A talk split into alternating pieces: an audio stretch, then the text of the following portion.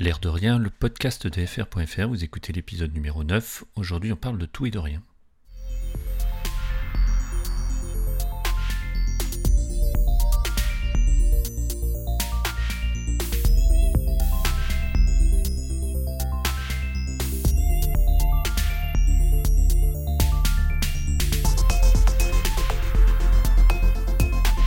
Salut, bonjour, je m'appelle Fred et je suis très heureux d'accueillir vos oreilles dans ce neuvième épisode de L'air de rien podcast qui n'aura jamais mieux porté son nom qu'aujourd'hui, car l'air de rien va parler aujourd'hui de tout et de rien. Alors cette idée ne m'est pas venue toute seule.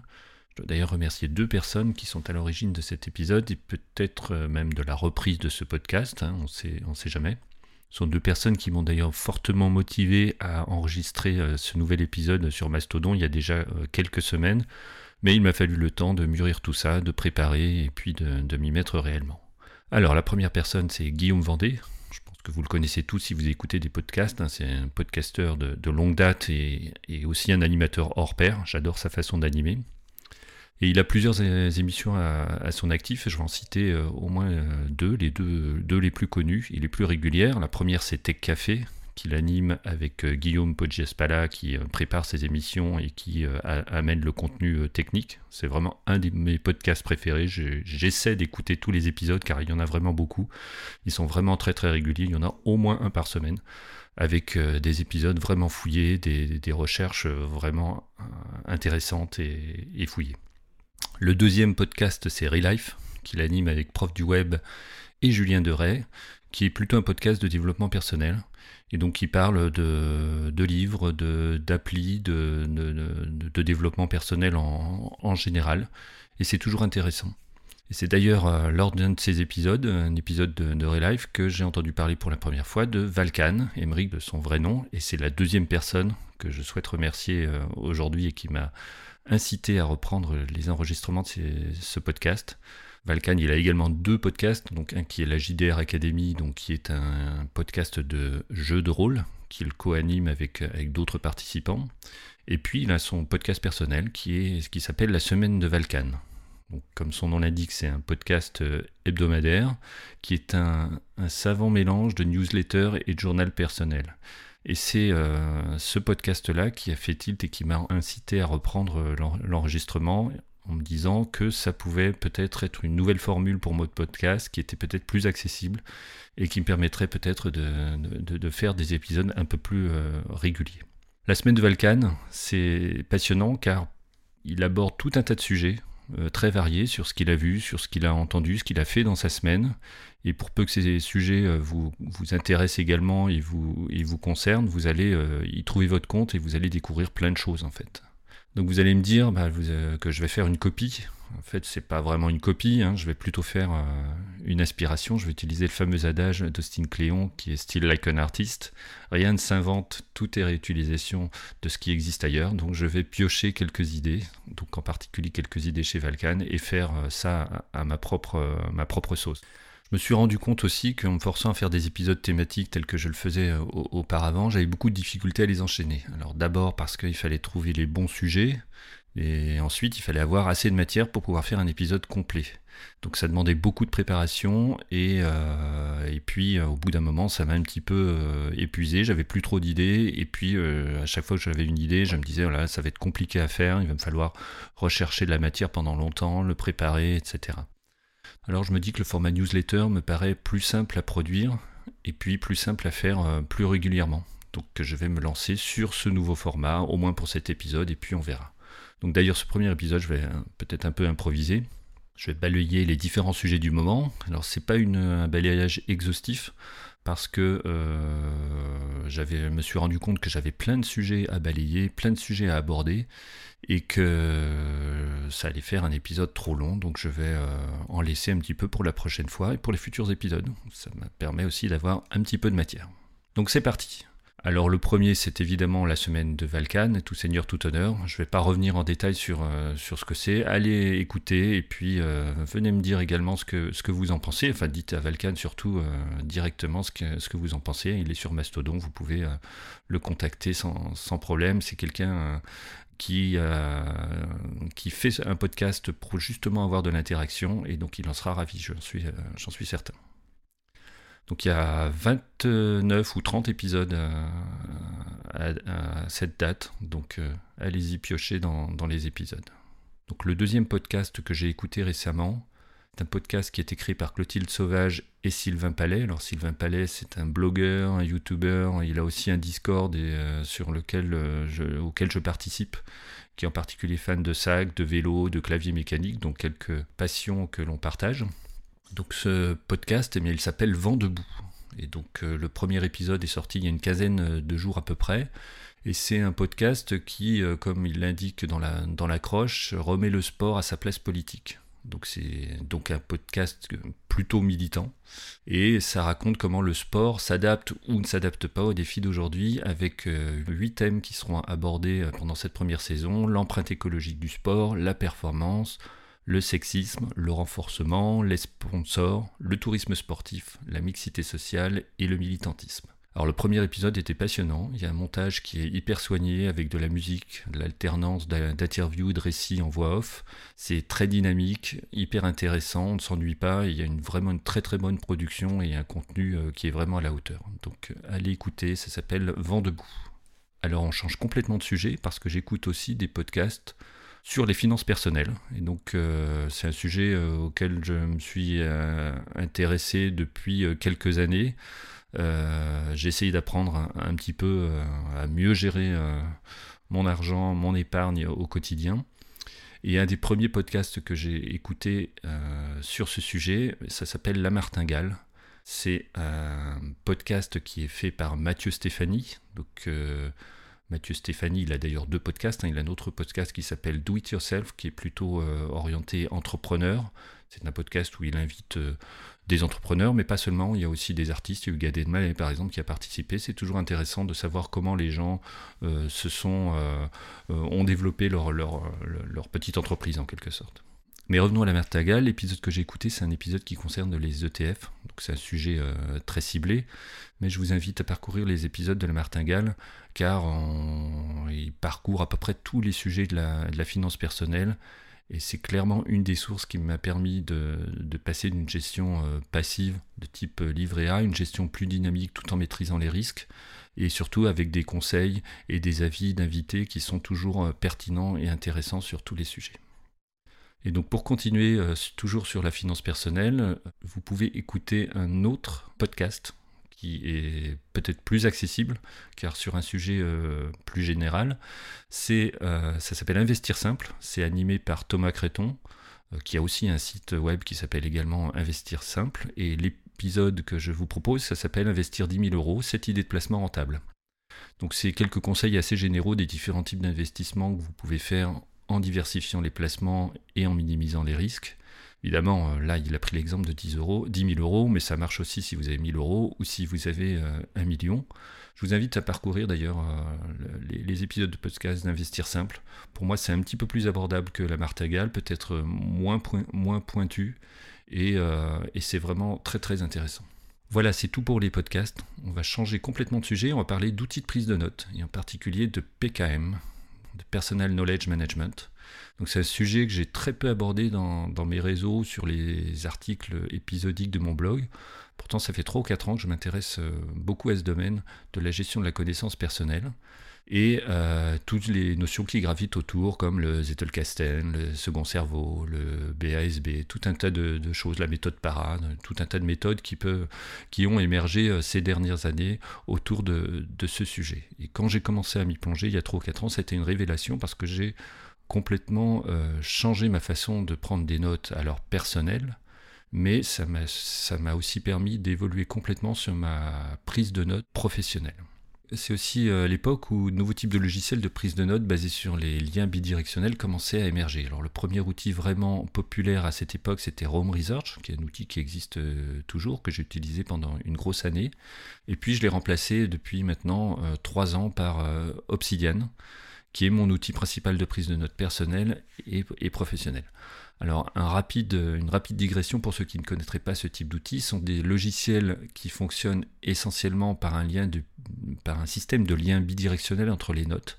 Donc plutôt que d'organiser les notes euh, dans des dossiers, hein, vous pouvez toujours le faire, vous allez plutôt construire une base de connaissances en faisant des liens entre les notes.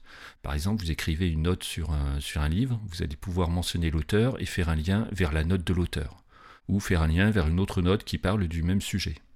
Au bout d'un certain temps, vous allez pouvoir commencer à construire un réseau de connaissances qui, euh, est un réseau de mailles et qui va permettre d'avoir des liens, de, parcourir ces liens qui existent entre toutes les notes sur les différents sujets que vous allez parcourir. Donc c'est un peu une sorte de, Wikipédia personnel en fait. Donc moi j'utilise euh, Obsidian pour mes notes personnelles sur les sujets qui me passionnent, mais aussi euh, au travail, comme je vous le disais, pour mes notes professionnelles.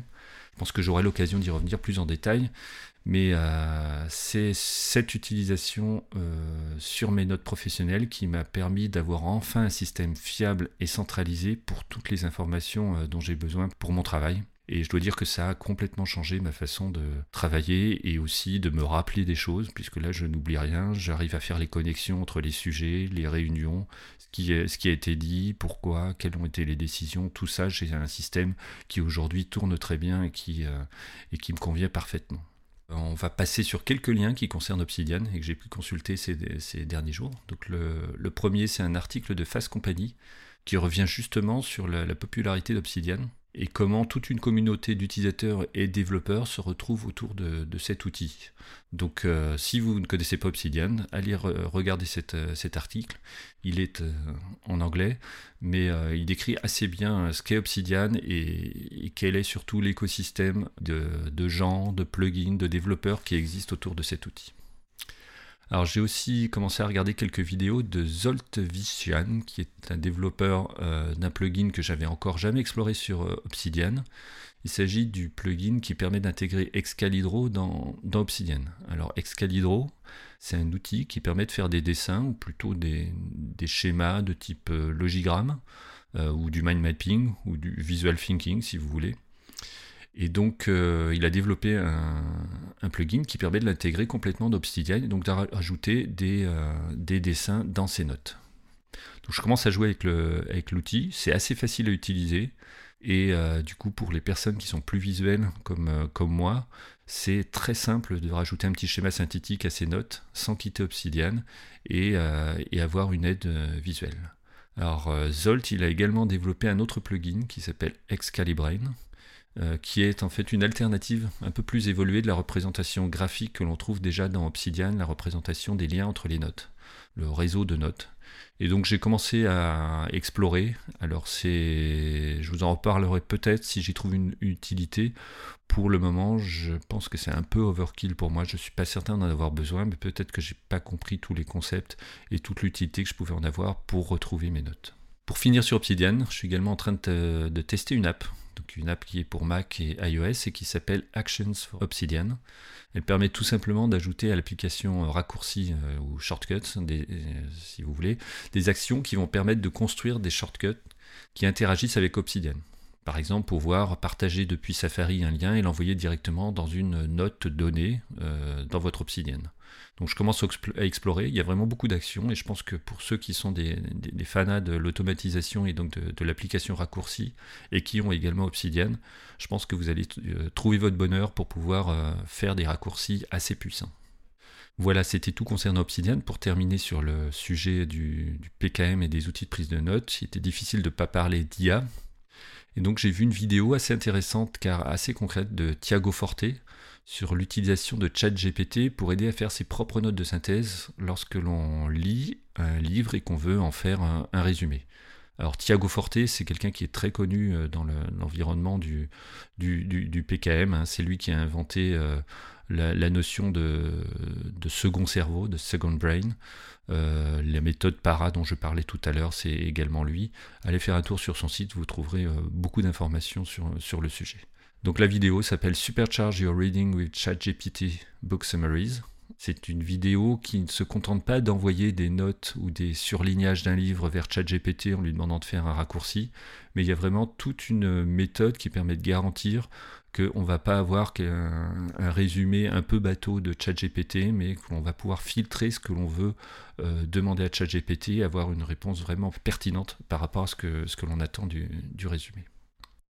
Voilà, on passe aux outils tech. Donc, dans les outils tech, ben, je voulais vous parler de Kagi, ou Kaji plutôt, qui est un nouveau moteur de recherche. Donc je l'ai vu passer sous mon radar via la newsletter de David Pierce de The Verge, et euh, instantanément j'ai voulu le tester. Donc j'avais essayé déjà de me défaire de Google Search pour échapper euh, au suivi de mes activités et à la publicité ciblée euh, envahissante que l'on a avec Google, mais j'avais jamais trouvé de, moteur qui ait à la fois la pertinence de Google et puis la, simplicité de, son design. Et donc ça, je l'ai trouvé avec Kaji. Alors son point fort, c'est que c'est un moteur qui ne va pas utiliser vos données personnelles et qui va donc pas faire de publicité ciblée. Forcément, ça a un prix, ça veut dire que c'est payant. C'est payant parce qu'il ne fait pas de, il ne peut pas vivre de la publicité euh, sur votre dos. Donc vous pouvez l'essayer gratuitement hein, si vous voulez vous avoir un, avis sur, sur l'outil. Vous pouvez faire jusqu'à, il est gratuit jusqu'à 100 recherches. Au-delà des 100 recherches, je vais vous demander de, prendre un, un abonnement. Il y a deux formules euh, trois formules d'abonnement. La première, elle est à 5 dollars par mois, donc euh, ça fait à peu près 50 euh, euros par, an. Ça va vous permettre de faire 300 recherches par mois. à voir selon votre taux de, recherche si vous en faites beaucoup ou pas, si c'est suffisant. Ensuite, si c'est pas suffisant, il faudra passer au deuxième forfait qui est à 10 dollars par mois et là avec un nombre de recherches illimité. Et puis si vous êtes vraiment fan de, l'outil, que vous voulez aider les, développeurs, vous pouvez prendre un abonnement à 25 dollars. Et là, ça vous permettra de bénéficier des nouvelles fonctionnalités en, avant-première. Je l'utilise depuis deux mois maintenant et je dois dire qu'après un petit temps d'adaptation, je reviendrai difficilement en arrière. Euh, c'est pertinent, c'est rapide, il y a des fonctions assez originales et vraiment intéressantes. Il y a une fonction par exemple qui s'appelle Small Web. Vous pouvez euh, demander à, ce que la recherche elle se fasse pas sur les sites principaux, ceux qui parlent le plus d'un sujet, mais plutôt sur des petits sites ou des sites alternatifs ou des blogs, donc ce qu'ils appellent le, Small Web. Donc quand on recherche des, quand on fait des recherches sur un sujet très ciblé, quelquefois on peut trouver euh, des, réponses sur des, sites sur lesquels on serait passé complètement à côté avec Google par exemple. Euh, vous avez également euh, la possibilité de retirer des sites du moteur si vous trouvez qu'ils reviennent euh, très souvent ou de baisser leur poids dans les, dans les recherches. Vous avez une fonction qui s'appelle le Quick Answer, c'est-à-dire avoir une réponse rapide. Donc c'est une sorte de résumé de la réponse de l'ensemble des, résultats qui ont été faits sur une recherche.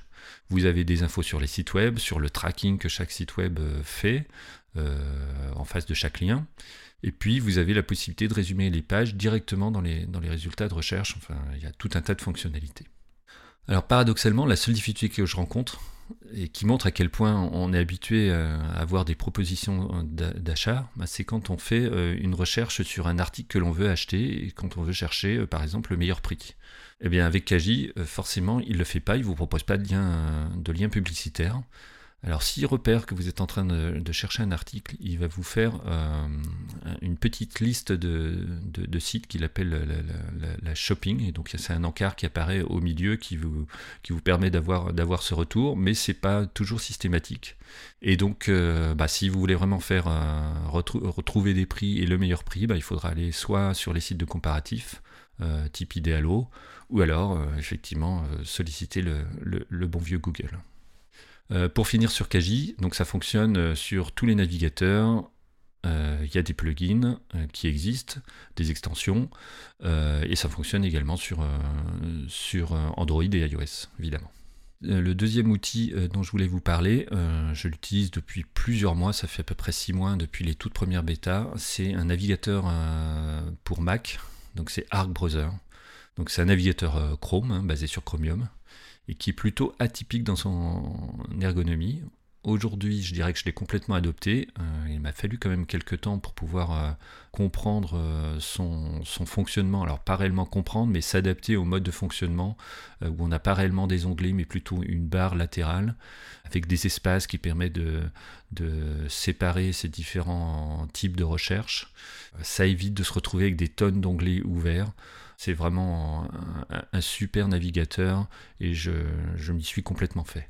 Donc il y a des outils en plus euh, assez euh, intéressants qui existent. On peut par exemple faire des, sortes de, pages qui sont des tableaux blancs sur lesquels on peut capturer des sites ou même des bouts de, sites qui restent live, hein, même dans, leur capture.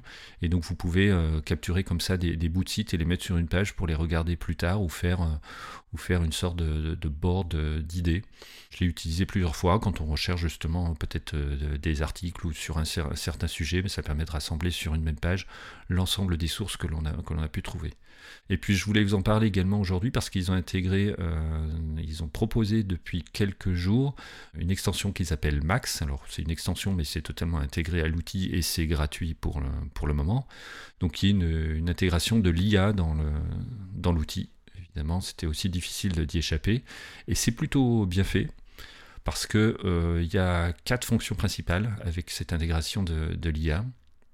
La première, c'est, ça s'appelle Ask on a page. Donc il suffit de faire commande F comme, comme si vous faisiez une, recherche euh, sur la page. Et là, vous pouvez poser une question sur la page euh, qui, est, ouverte. Vous demandez de la résumer, ou vous demandez un argument, ou vous demandez euh, ce que vous voulez sur la page qui est ouverte. Euh, vous avez une deuxième euh, fonctionnalité qui s'appelle les 5, les second previews, qui vous permettent en maintenant la touche majuscule et en survolant un lien n'importe où sur euh, n'importe quelle page, eh d'avoir un petit résumé de, cette page sans avoir à, l'ouvrir. Donc c'est un petit peu mieux que le preview qu'on peut avoir parce que quelquefois bah, le preview ne vous permet pas vraiment de, savoir quel est le contenu. Là ça vous permet d'avoir vraiment un résumé de ce qu'il y a derrière le lien. Après, une fonction un peu plus anecdotique, c'est ce qui est le renommage automatique des onglets et des fichiers euh, quand, on fait un, quand on fait un download. Ça permet d'avoir des, des, dossiers de download qui sont propres et qui ont vraiment le nom des, fichiers euh, en fonction de ce qu'ils contiennent et d'où ils proviennent. Et puis, il y a évidemment l'intégration de ChatGPT dans la commande barre, puisque Arc Browser fonctionne avec une commande barre, donc euh, en activant le command T ou le command T, vous allez pouvoir avoir euh, à la fois la recherche, à la fois l'accès euh, aux fonctions de, de Browser et donc euh, aussi à ChatGPT. Vous commencez à taper ChatGPT, puis derrière vous pouvez poser votre question et il va vous lancer ChatGPT et y répondre. Donc Browser aujourd'hui ça existe que pour Mac. Il y a une version sur iOS qui est plutôt une extension et qui vous permet d'envoyer par exemple depuis Safari des euh, pages vers votre, euh, votre euh, compte Arc et donc vous allez les retrouver sur votre Mac. Mais pour l'instant, il n'y a rien de plus sur iOS. Donc j'attends avec impatience d'ailleurs qu'ils sortent sur iOS, voir si, si c'est aussi bien. Voilà, on quitte les outils tech et on va parler de, lecture et des choses que j'ai pu lire dernièrement. On va commencer par quelques newsletters intéressantes. Donc la première, c'est, je l'ai cité tout à l'heure, c'est celle de David Pierce, qui est un auteur à The Verge et donc qui s'appelle, euh, sa newsletter s'appelle Installer, installeur, installé en français. Euh, c'est une newsletter qu'il a lancée mais il y a maintenant deux mois à peu près. Donc c'est une newsletter tech qui reprend l'actualité de la semaine de De Verge, mais c'est pas euh, rédigé comme une vraie newsletter de résumé que l'on peut voir sur la plupart des, sites avec une, une, proposition un peu marketing. surtout n'oubliez pas d'aller consulter les liens. Là, c'est vraiment rédigé comme une newsletter indépendante. Et en fait, il reprend tout ce que, il reprend tout ce que l'on peut regarder, lire, écouter ou explorer, ou ce que l'on doit télécharger. Il parle beaucoup d'apps dans ce qui s'est passé pendant la semaine en termes d'actualité tech. Il a aussi quelquefois des, éditions un peu euh, spéciales ou plus spécifiques sur un sujet. Par exemple, récemment, il a demandé à ses lecteurs sur les réseaux sociaux les outils qu'ils utilisaient pour collecter et suivre leurs euh, films, leurs séries, leurs livres, leur musique, leurs liens web, etc. Et donc il en a fait euh, une compilation et ça a donné une newsletter qui était assez fournie où j'ai pu découvrir un certain nombre d'outils. Donc ça s'appelle Installer de David Pierce, auteur de The Verge. L'autre newsletter dont j'ai envie de vous parler aujourd'hui, c'est une newsletter que je lis depuis plusieurs années, avec toujours autant d'intérêt, c'est Dance Discovery. C'est la newsletter de Kai Brack, et c'est toujours intéressant, il y a une superbe mise en page, assez minimaliste, et ça me permet euh, régulièrement de découvrir tout un tas de choses. Alors il y a, ça commence par un, édito sur, sur un des sujets qui lui tient à cœur, et puis après, mais il y a toujours les mêmes sections, euh, les outils, les apps ou les sites intéressants, les livres ou les accessoires intéressants. Euh, il y a des choses sur les choses que l'on doit lire, écouter ou regarder. Il y a aussi une partie plutôt consacrée à l'art et au design qu'il appelle Aesthetic Euh, Pleasing, qui est vraiment euh, superbe. Voilà, c'est une super newsletter, abonnez-vous, c'est vraiment passionnant à lire. Donc j'ai également lu quelques articles. Le premier dont j'ai envie de vous parler, il s'appelle You Can Choose How to Feel. C'est tiré d'un microblog qui s'appelle For You, je ne connais pas le nom de l'auteur. Euh, je vous mets le lien de toute façon. Cet article, eh bien, il rappelle que c'est vous qui avez la maîtrise de vos émotions, de votre ressenti, de la façon dont vous ressentez les choses. Et même si ce qui vous arrive n'est pas de votre faute, la façon dont vous y réagissez dépend à 100% de, vous. C'est très court, hein, ça, doit faire euh, moins, de, moins de 100 mots ou 200 mots, euh, mais c'est très bien écrit et c'est quelque chose qu'on peut mettre de côté et relire régulièrement quand on a quelquefois des, émotions un peu un peu difficiles qui surviennent. Voilà, le second article provient du site euh, aeon.co. L'accroche de ce site, c'est les, penseurs euh, leaders de la science, de la philosophie, de la société et des arts. Donc c'est très varié. Et l'article dont j'ai envie de vous parler raconte comment en 1886, le département d'agriculture des US a lancé une campagne de recensement de toutes les variétés cultivées aux États-Unis. Donc les variétés essentiellement de, fruits et légumes.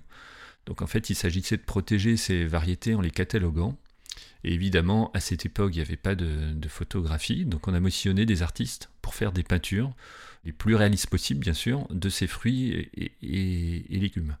Donc le programme, il a duré jusqu'en 1942. Ils ont fait à peu près 7500 euh, euh, peintures qui sont toutes magnifiques, toutes plus belles les unes que les autres. Et ce sont des images euh, incroyables que vous pouvez voir dans, l'article et surtout dans la vidéo qui, qui l'accompagne. Allez y jeter un œil, c'est superbe. Voilà, c'est tout pour ce neuvième épisode. Donc comme je vous le disais tout à l'heure, il y a plein d'autres sujets dont je voulais vous parler, la photo, le café évidemment, mais aussi les livres, les séries, les musiques que j'écoute peut-être même aussi un peu de sport. Comme il me reste plein de sujets, je vais essayer de revenir très bientôt pour vous faire partager mes nouvelles découvertes. En attendant, merci de m'avoir écouté et surtout n'hésitez pas à partager vos impressions ou vos questions. C'est surtout pour ça que je fais le podcast, pour avoir de l'interaction avec vous. Donc vous pouvez, euh, pour ça, vous pouvez euh, me retrouver sur mon site fr.fr. Vous pouvez me laisser un commentaire sur l'épisode. Vous pouvez me contacter aussi sur euh, Mastodon, donc atfr@pi.fr ou sur Instagram, toujours ATFR, E-I-2-F-A-I-R. A très bientôt